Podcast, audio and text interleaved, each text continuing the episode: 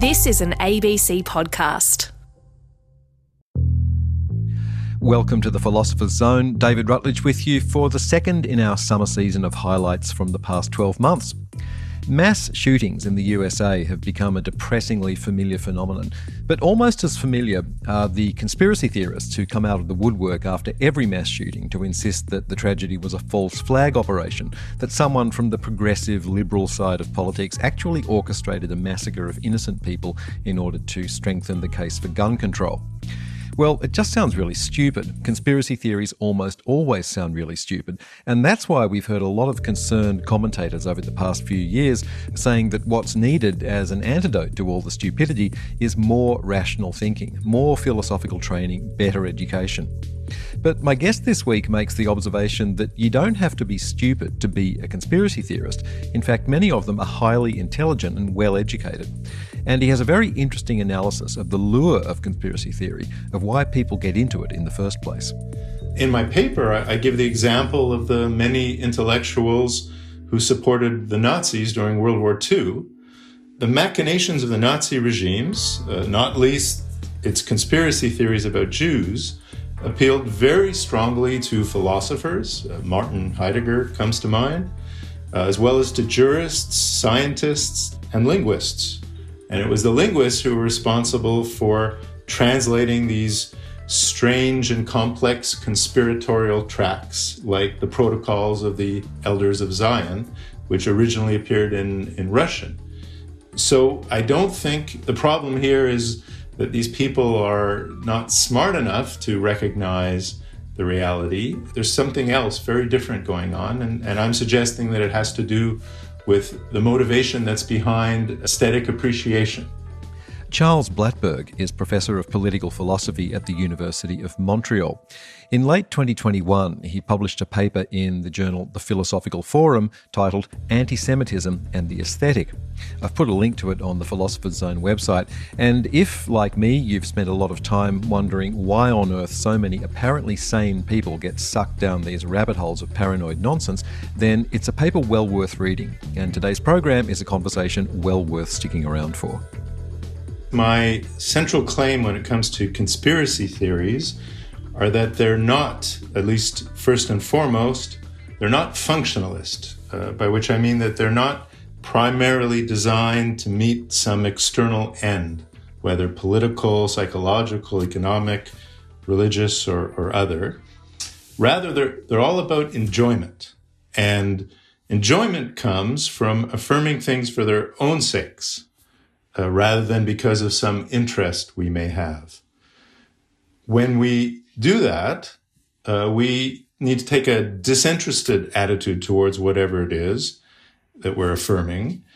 And when we do that, we access what I like to call the aesthetic dimension of reality. And that's all about enjoyment. And there are essentially four ways of doing this uh, savoring beauty, obviously, but also playing for fun, putting on shows or spectacles, and fantasizing. And I would say that all four are, involved when we entertain conspiracy theories, or at least those that are plainly false, because obviously there are some conspiracy theories that are true. Uh, Watergate is a good example. But when it comes to the plainly false ones, that the earth is flat, say, or that Jews secretly run the world, these ones, I wouldn't say the problem with those who entertain them is that they suffer from a rationality deficit, which I guess is just a polite way of saying that they're stupid. Rather, it's that they are clearly intelligent people who are enjoying these theories. And in fact, uh, sometimes the theories are so intricate and all encompassing that you have to be capable of highly complex thought just to grasp them. And I'd go even further and, and suggest that intellectuals who are very attracted by complexity are just the kinds of people who enjoy, first of all, theorizing, and second of all, theorizing about conspiracies. When you do that, it's very much like playing a puzzle solving game.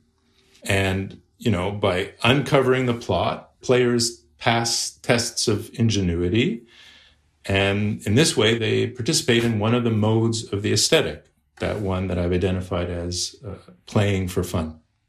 One thing that strikes me about a lot of conspiracy theorists is that they don't seem to be taking much pleasure in the game. It, it, it, can't be much fun to walk around believing that the deep state is trying to control your mind with chemtrails or whatever it might be. And it doesn't look like they're having fun. They often seem driven by anger and, and fear. So it raises the question of what kind of pleasure, what kind of fun are they having? Well, I think if you if you closely examine that anger and fear, you'll see that these are aestheticized versions of these emotions. The anger is often that of the self-righteous, virtue signaling battler against evil, uh, someone who sees him or herself as playing a role in this fantastic morality play, which obviously is a kind of show, and, and that's another mode of the aesthetic.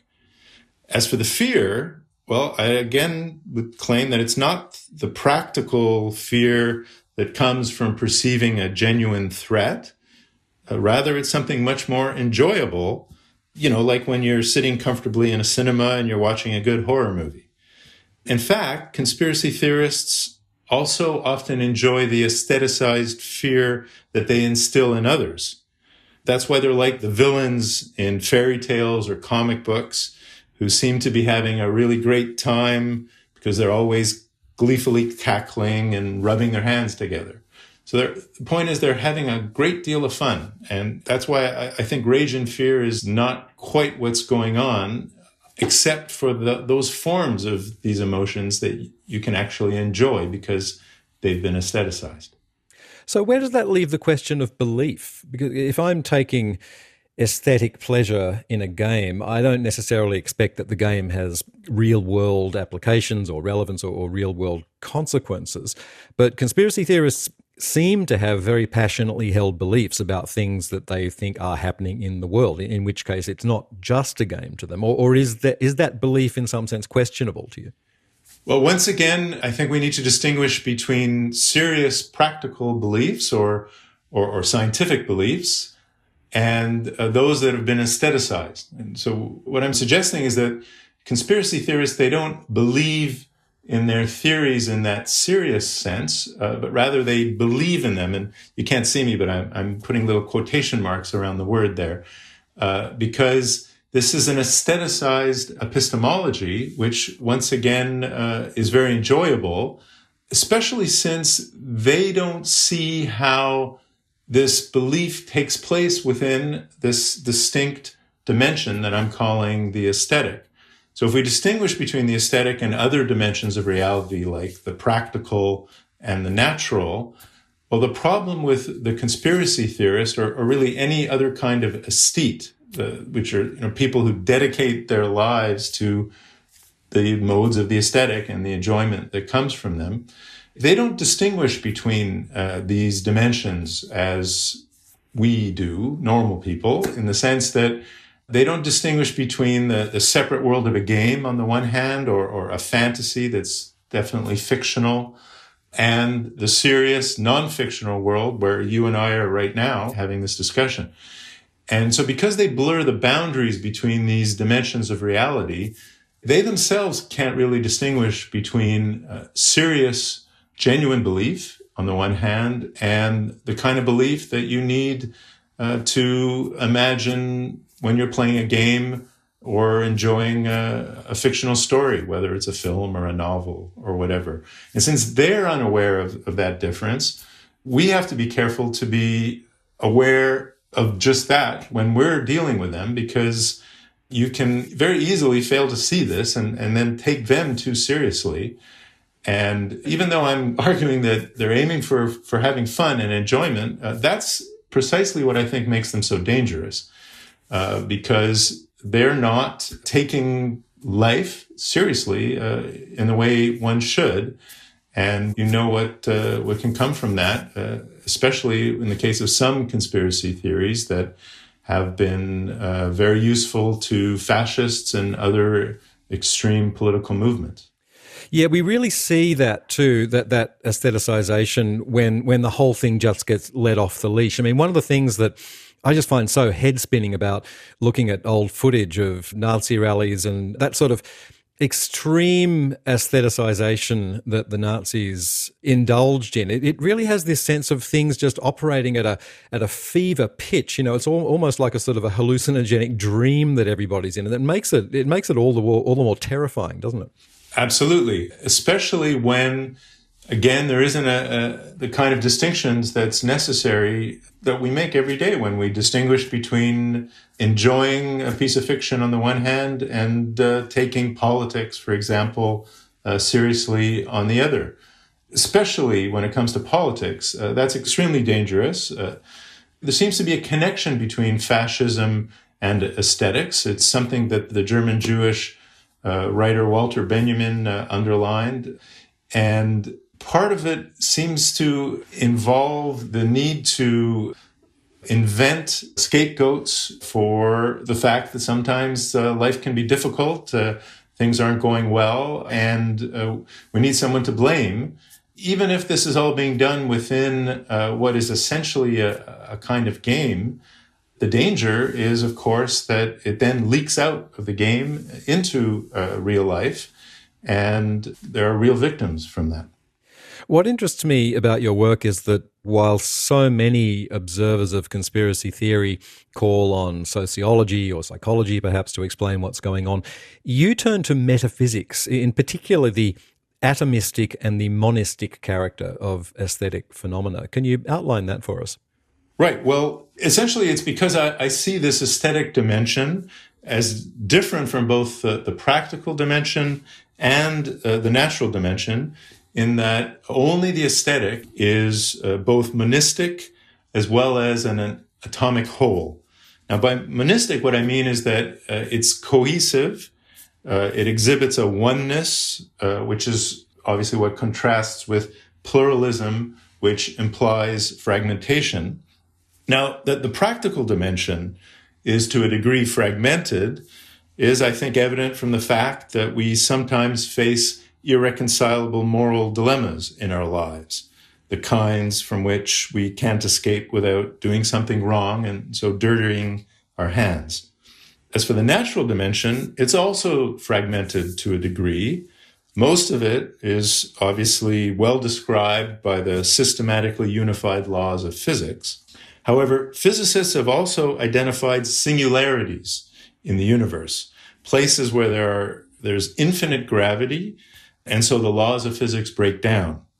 So you can think of uh, the universe just before the Big Bang or uh, what's uh, apparently at the center of black holes.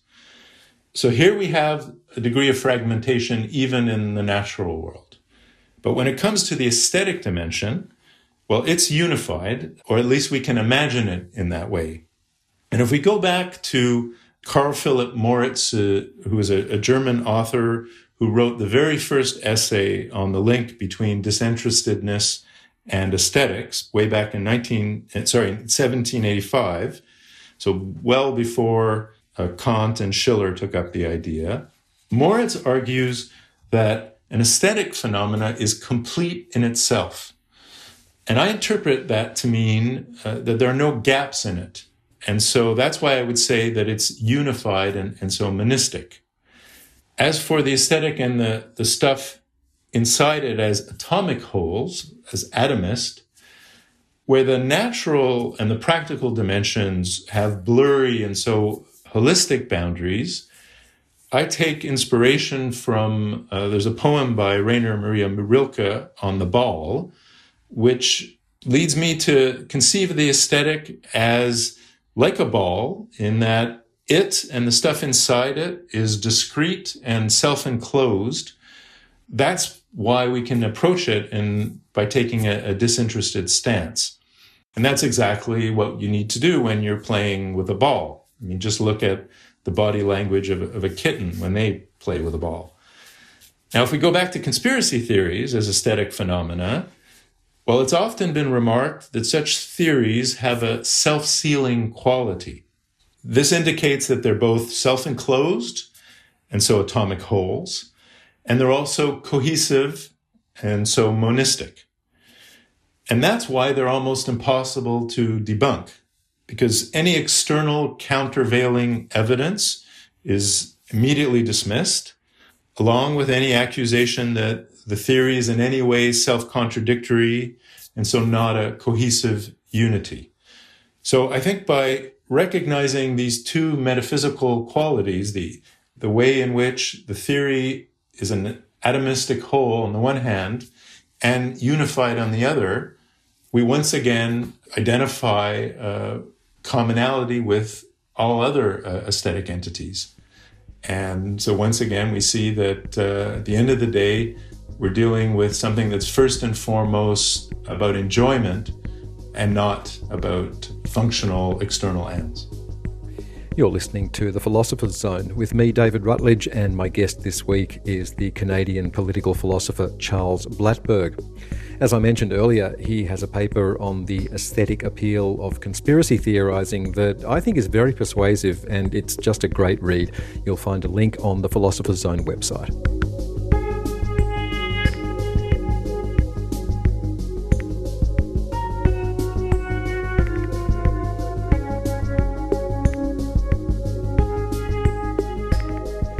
I'm interested in the question of political allegiance and why you think conspiracy theorists tend to cleave to the same rather narrow set of political ideologies. Because if you're right, and this tendency springs from an inclination to take aesthetic pleasure in game playing, then that's just a human characteristic. And if, if we look at the USA, you know, we might expect to find that it's as common among Democrat voters as it is among Republican voters. But generally speaking, we don't find that. Why not, do you think?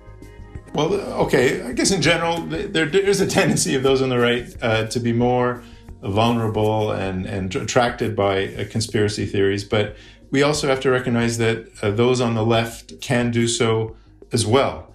Okay, on the right, we have, let's say in the United States, uh, conspiracy theories like the QAnon uh, theory, or now in the Republican Party, it's very popular to go along with the completely ridiculous claims of the former president that he had the election stolen, the last election stolen from him. But on the left, I think we could point, for example, to the claims that I'm reading nowadays uh, regarding the incredible failures on the behalf of public health authorities to properly deal with the COVID pandemic. Uh, many people point to that and argue that, oh, it must be the result of some neoliberal capitalist conspiracy. Uh, when in fact, it seems to me we're, what the real problem here is massive uh, incompetence verging on the criminal. And that's something that is often underestimated by people who are attracted to conspiracy theories, whether you're on the left or the right.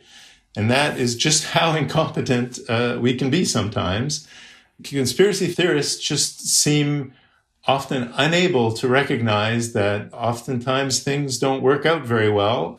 And what they're witnessing is not some elaborate secret cabal or organized conspiracy, uh, but it's just simply pure incompetence. And uh, that's the most realistic explanation of what, in fact, is going on.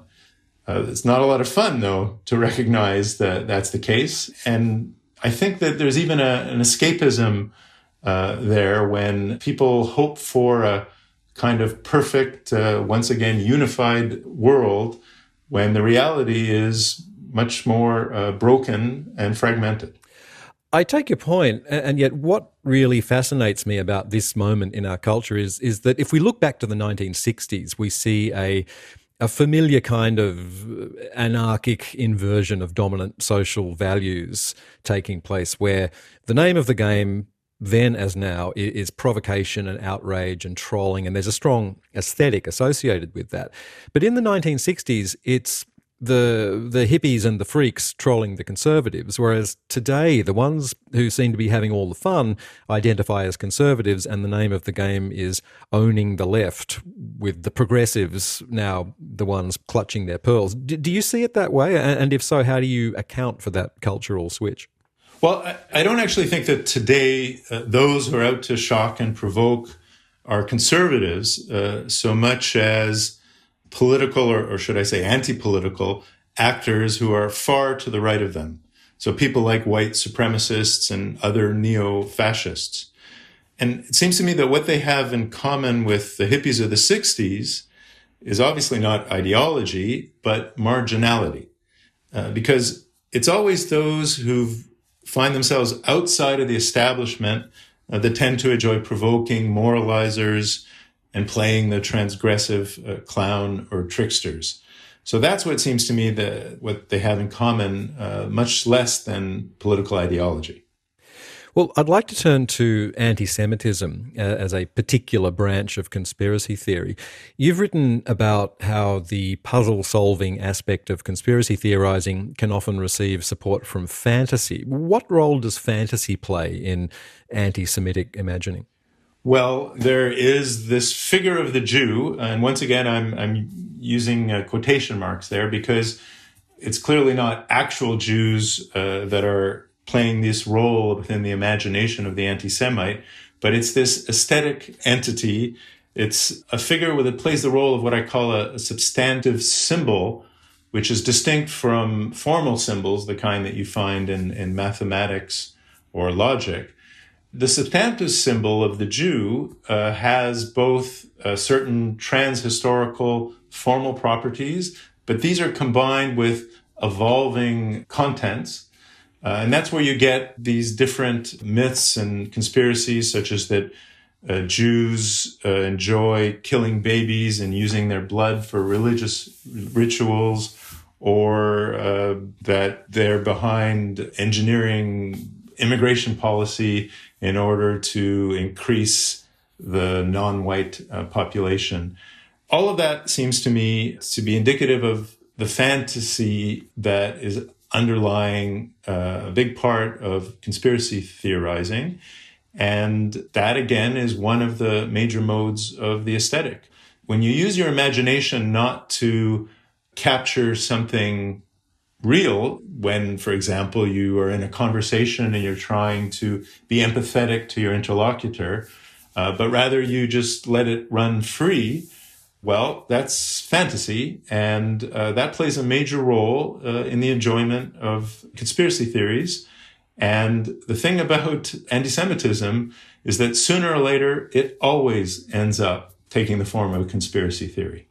Yeah, it seems to me that there's a connection here between the aesthetic pleasure you're describing and the kind of pleasure that people take in narrative, you know, that being swept away by an exciting story, in, in this case, the, the various accounts of Jewish villainy that we see being told and retold down the centuries. It's very much like a literary encounter, isn't it? That that pleasure that, that we all take in, in hearing a very conventional story told very conventionally with all the familiar elements in place. Yes, and, and once again, these stories are, are populated by this figure of the Jew, who is also someone that the anti Semite savors, uh, savoring being one of the other modes of the aesthetic, uh, the appreciation of beauty or even ugliness. So you can think of how anti Semites savor the exaggerated hooked noses, dark beady eyes, and drooping eyelids of the ugly, swarthy, hairy Jew, uh, depicted in many relished caricatures and cartoons. Or you can think of the seductive allure of La Belle Juive, a figure either sinful or noble. Uh, Anti Semites simply eat this stuff up because they enjoy it immensely. And so, once again, we have fantasy playing a role in making conspiracy theories a source of aesthetic pleasure. So, if we go back then to our earlier discussion of atomism and monism, that, that metaphysical framework that undergirds conspiracy theorizing, how does that framework lead some people to focus on Jews in particular as the primary object of suspicion? Well, specifically when it comes to monism, I, I, I don't think the, the mereology, the, the, the, science of parts and wholes, and so atomism versus holism plays a, a major role here. But the monism, pluralism, uh, dichotomy does. And that's because historically, uh, Jews uh, have been associated with non monistic ways of seeing the world.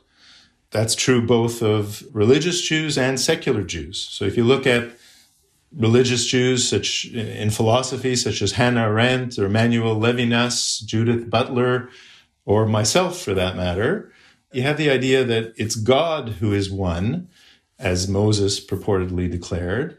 And the implication here is that since the world must be intrinsically different from its creator, uh, then the world must be, if not pluralist, uh, then at least uh, disunified.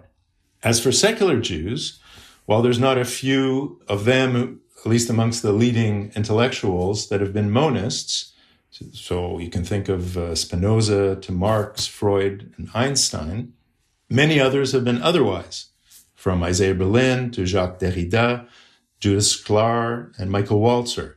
Or you can even look to Yiddish, uh, secular Yiddish culture, I don't know if you uh, like the uh, show Curb Your Enthusiasm, created by uh, Larry David. I like it very much. Yeah, it's. I mean, the character he plays, a fictionalized version of himself, is a classic within uh, secular Yiddish culture. It's known as the Schlemiel, is essentially a bungler who's always either breaking things or stumbling on already broken ones in ways that make the situation worse. While much of the humor of the show revolves around conflicts over minutiae in daily social life in which Larry takes one side and some unfortunate friend or acquaintance or passerby takes the other. And what happens, the outcome here is that you highlight that there are these small and seemingly irreconcilable gaps in the everyday. And in doing so, Curb Your Enthusiasm sends the message. Uh, it's a lot of fun, but there's also something serious uh, being said. And the message is that the world is broken. And that, once again, is a, a theme that runs through uh, much uh, Jewish thought. And so, if you're a monist, whether because you subscribe to the doctrine explicitly, because you're a philosopher, or just because you tend to approach uh, the world that way without even ever, ever having heard of the philosophy, if you think that the way things are meant to be is they're all supposed to fit together in a unified oneness. Well, here's this culture within the West uh, that historically has stood for disunity uh, rather than unity. And so there you go. That's why those who are monists and are vulnerable to conspiracy theories tend to focus on the Jew as uh, their targets. Is this what Heidegger was getting at when he wrote that Jewry is the principle of destruction? He, he, he probably wouldn't have enjoyed Curb Your Enthusiasm, but he would have he would have appreciated the worldview. I think so. I think Heidegger uh, is another uh, monist philosopher. He himself conceives of being as providing the horizon uh, for Dasein, for individual beings in the world. And uh, what is a horizon if not a, a, circular boundary in which what's inside is conceived as, as free of gaps and, and so unified? And so, even though Plato, uh, among others, were among Heidegger's chief philosophical enemies, uh, one thing he shared with them is this belief in monism, which, after all, has been dominant in Western philosophy. Whereas the Jew, uh, for Heidegger, uh, stood for destruction because he was a pluralist. And uh, that's why anti Semitism plays such an important role in Heidegger's thought. Obviously, it's only since the publication, relatively recent, of his Black uh, Notebooks that we see just how far he went with this uh, to, to a genocidal extent, actually. But it's important that we, we recognize that it's not an ordinary anti Semitism, but a, but a fundamentally metaphysical kind in which, once again, we have a monist for whom pluralism, difference, and fragmentation is seen as a threat and so needs to be eliminated. And that's why Heidegger claimed that Judaism is the principle of destruction and so needs to be literally uh, wiped out.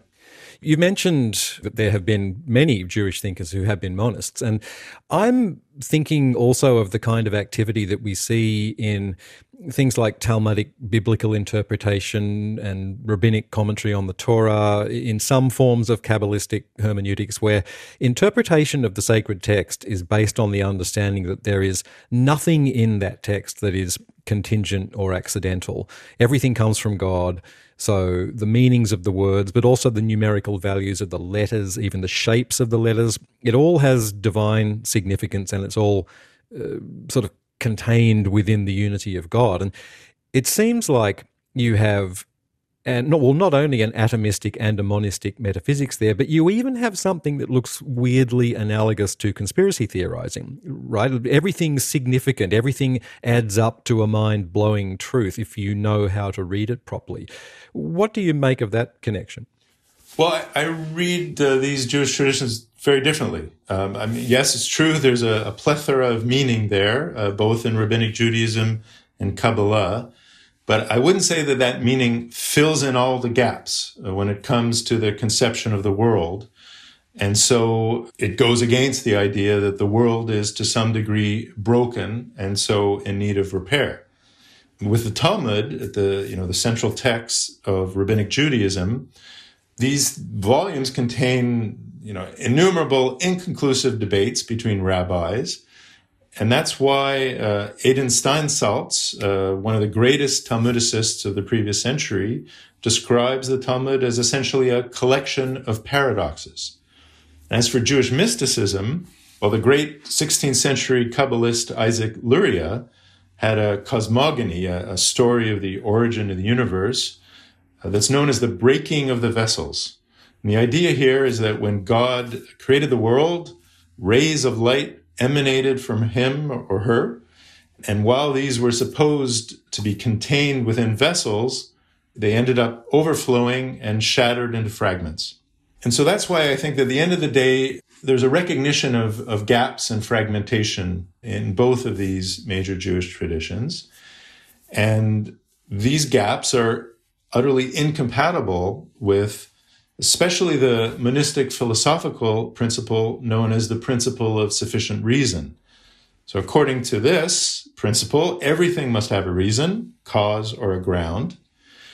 And that's why there's an important difference that needs to be emphasized between the two main sources of Western civilization. So, on the one hand, there's that of Athens, by which I mean to refer to Greek theoretical philosophy and monisms such as Socrates, Plato, and Aristotle, all of which more or less can be said to have adopted the principle of sufficient reason. Whereas on the other hand, there's the spirit of Jerusalem, uh, which again, I'm claiming is not at all uh, monistic. And so we have a very different view that's much more open uh, to brokenness and that brings with it the need to repair the world. There's, in fact, in in uh, Kabbalah, there is a, an important maxim uh, where it's the moral obligation of Jews to contribute to the repair of the world, tikkun olam uh, in Hebrew. Well, I think your analysis of conspiracy theorizing and of anti Semitism is, is just fascinating. But does it also provide tools or strategies that could help us to, to combat anti Semitism, to push back against it, or to deal effectively with conspiracy theorists? Well, I think it does. I, I, think that if we recognize that the plainly false conspiracy theories are essentially aesthetic rather than practical, then this points to very particular ways of combating them. In my work in political philosophy, I've tried to emphasize a dialogical approach, one that would give conversation a, a greater role in conflict resolution and so in politics. However, dialogue is not always appropriate. And it seems to me that when it comes to conspiracy theorists, uh, dialogue is not only useless, but it can sometimes even be harmful since it can confer practical legitimacy on the theorist. Now, normally, the attempt to coax aesthetes out of the aesthetic is a mug's game. Uh, when people have fallen for a myth, uh, facts usually won't convince them to abandon it. So that's why instead of earnest dialogue, which is fundamentally serious because practical, I think we need to confront anti Semitic conspiracy theorists on their own terrain, so to speak. And this means going into the aesthetic, which is where they are. So we need, for example, to try and undermine the substantive symbols that conspiracy theorists rely on, such as the figure of the Jew in the case of the anti Semitic conspiracy theories. And this can be done uh, by, for example, creating and supporting artworks that contest these symbols as well as the myths that rely on them. Or another option would be to use humor, which is a very significant aesthetic weapon, Uh, because after all, what could be more fitting than uh, mocking and so having fun at a conspiracy theorist's expense?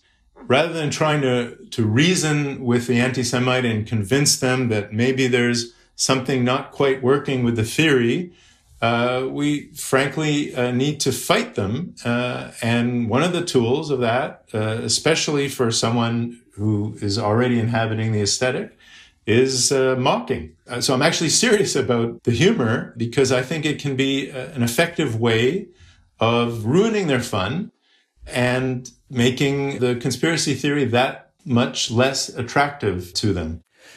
How much value do you see in political opposition to monism, given that there's so much nationalism bound up in conspiracy theorizing, or at least in, in, in, the communities that, that give themselves over to this. Is there something to be gained by, you know, pushing for multinational models of the state over the nation state model, that kind of thing? Absolutely. Uh, as a Canadian, uh, we still have a ways to go, but we have made a fair bit of progress on recognizing that our country is is multinational. It's not a one nation, one state. We have the majority nation of English Canadians, of, of which I'm a part of. Uh, but there's also uh, f- French-speaking Quebecois and uh, the First Nations, our indigenous uh, nations. It seems to me that one of the problems or obstacles to recognizing multinational reality of a country like Canada or Australia as well, or United States, uh, even Britain, although they've also made a, a great deal of progress, is precisely uh, the influence of monism, uh, this time on political thought. Yes, the, the idea of the nation state was born uh, centuries ago with the Treaty of Westphalia, uh, but I think there's a very good reason why uh, it's believed that every nation deserves its own separate state. And that is, uh, once again, a monistic belief uh, that has caused an incredible amount of damage and worse in, in the world. Uh, the fact is, there are, uh, according to some anthropologists, a few thousand nations, national communities. And as we know, uh, in the United Nations, there's 194 uh, states right now recognized. There's no way that every nation can have a state. It's a, it's a recipe for bloodshed.